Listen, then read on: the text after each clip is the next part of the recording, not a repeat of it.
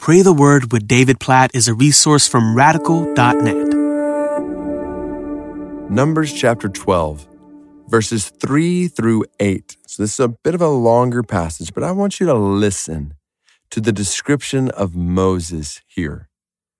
Verse 3 says, The man Moses was very meek, more than all people who were on the face of the earth. And suddenly the Lord said to Moses and to Aaron and Miriam, Come out, you three, to the tent of meeting. The three of them came out.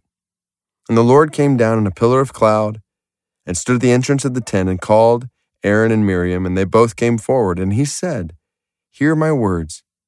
If there is a prophet among you, I, the Lord, make myself known to him in a vision. I speak with him in a dream. Not so with my servant Moses. He is faithful in all my house. With him I speak mouth to mouth, clearly, and not in riddles, and he beholds the form of the Lord. Think about that description. Moses was very meek.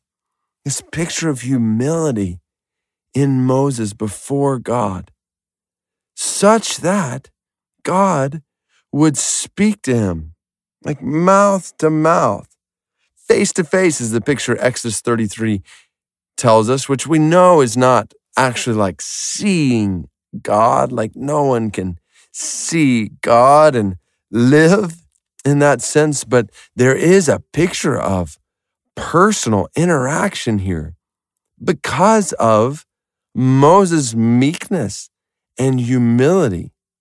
And you can't help but to think about Jesus saying, Blessed are the meek this is how to know God. Not by exalting yourself, but by humbling yourself. And then God says, He is faithful in all my house. Meaning, He is faithful with the stewardship I have entrusted to Him. Oh, don't you want God to say these things of you? I want God to say these things of me. That I'm faithful with the stewardship of all that He's given to me, like as a husband. I'm faithful with the wife He's given as a gift to me, that I'm faithful with the children He's given as a gift to me, that I'm faithful with the work He's given me to do. I want to be faithful with the stewardship God has given to me. So I'm provoked to, to pray and not just for my own life, but for your life. God, please make us meek. Make us humble, we pray.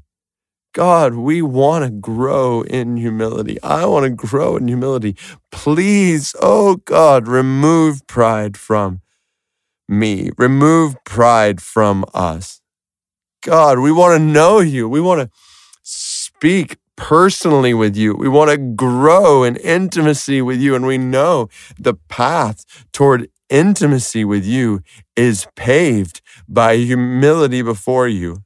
So help us to grow in humility and to be faithful stewards, O oh God, of the house you've entrusted to us, the life, the family, the work, the gifts, the skills, the church, you've entrusted us, the opportunities you've entrusted us for the spread of your gospel.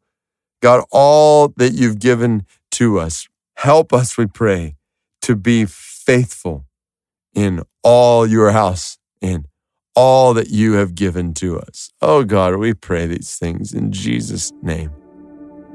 Amen.